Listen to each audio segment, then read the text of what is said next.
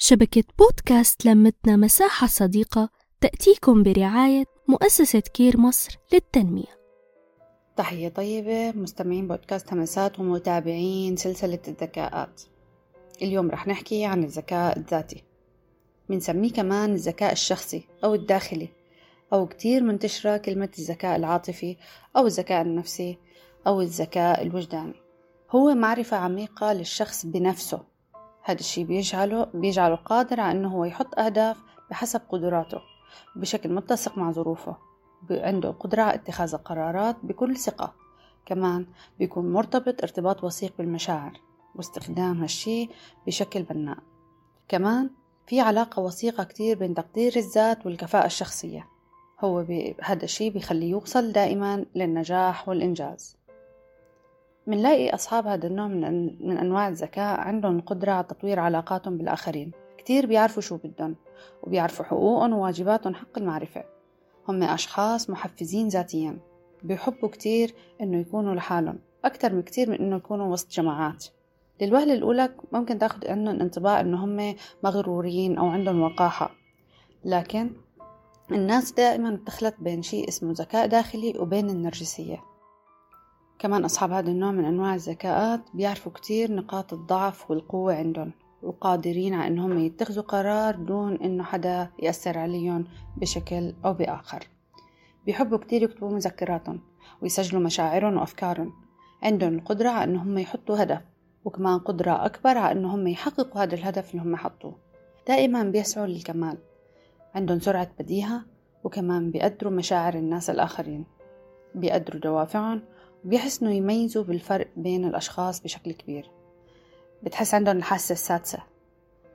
بالإضافة إلى أنه مثلا لو كانوا هن بجمع وفي شخص هم عم يدوروا عليه بيلاقوه بسهولة حتى لو كان وسط ناس كتير. بيتمتعوا باحترام أنفسهم واحترام الآخرين. بيسعوا دائما أنه يكونوا بالمقدمة. وبيملكوا إرادة قوية وبيحبوا الاستقلالية. عشان نطور هذا النوع من أنواع الذكاءات لازم نعلم الطفل إنه هو يتدرب ويعتني بنفسه كتير منيح. يقعد مع حاله كتير يفكر بحياته الشخصية يحط يحاول يحط لنفسه أهداف صغيرة ويحققها بعدين يكبر هاي الأهداف بعدين يحققها. يحاول قد ما في إنه هو يعمل تحفيز داخلي لنفسه. يقول لحاله أنت بتقدر تعمل هذا الشيء أنا بقدر أعمل هذا الشيء أنا شاطر أنا قوي أنا فنان أي شيء. هو بهالطريقة بيعمل تحفيز لنفسه.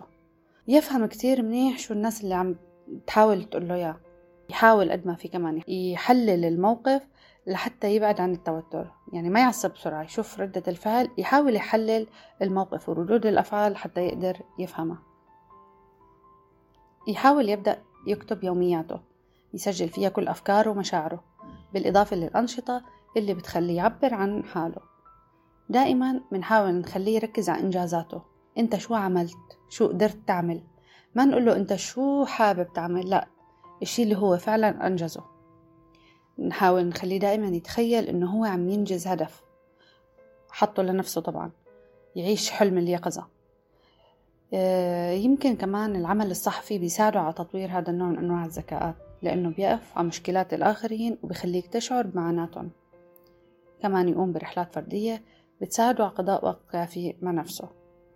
منلاقي أصحاب هذا النوع من أنواع الذكاءات بيشتغلوا بعلم النفس الاجتماع الفلسفة بالكتابة والتدريس وبالعمل الاجتماعي.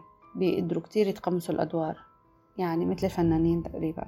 منلاقيهم قادة روحانيين أو مرشدين اجتماعيين ومخترعين وكل ما يمكن التعبير فيه عن الذات. كانت معكم رندا أسعد من بودكاست همسات وشبكة لمتنا مساحة صديقة. تحياتي. نحكي نتشارك نتواصل.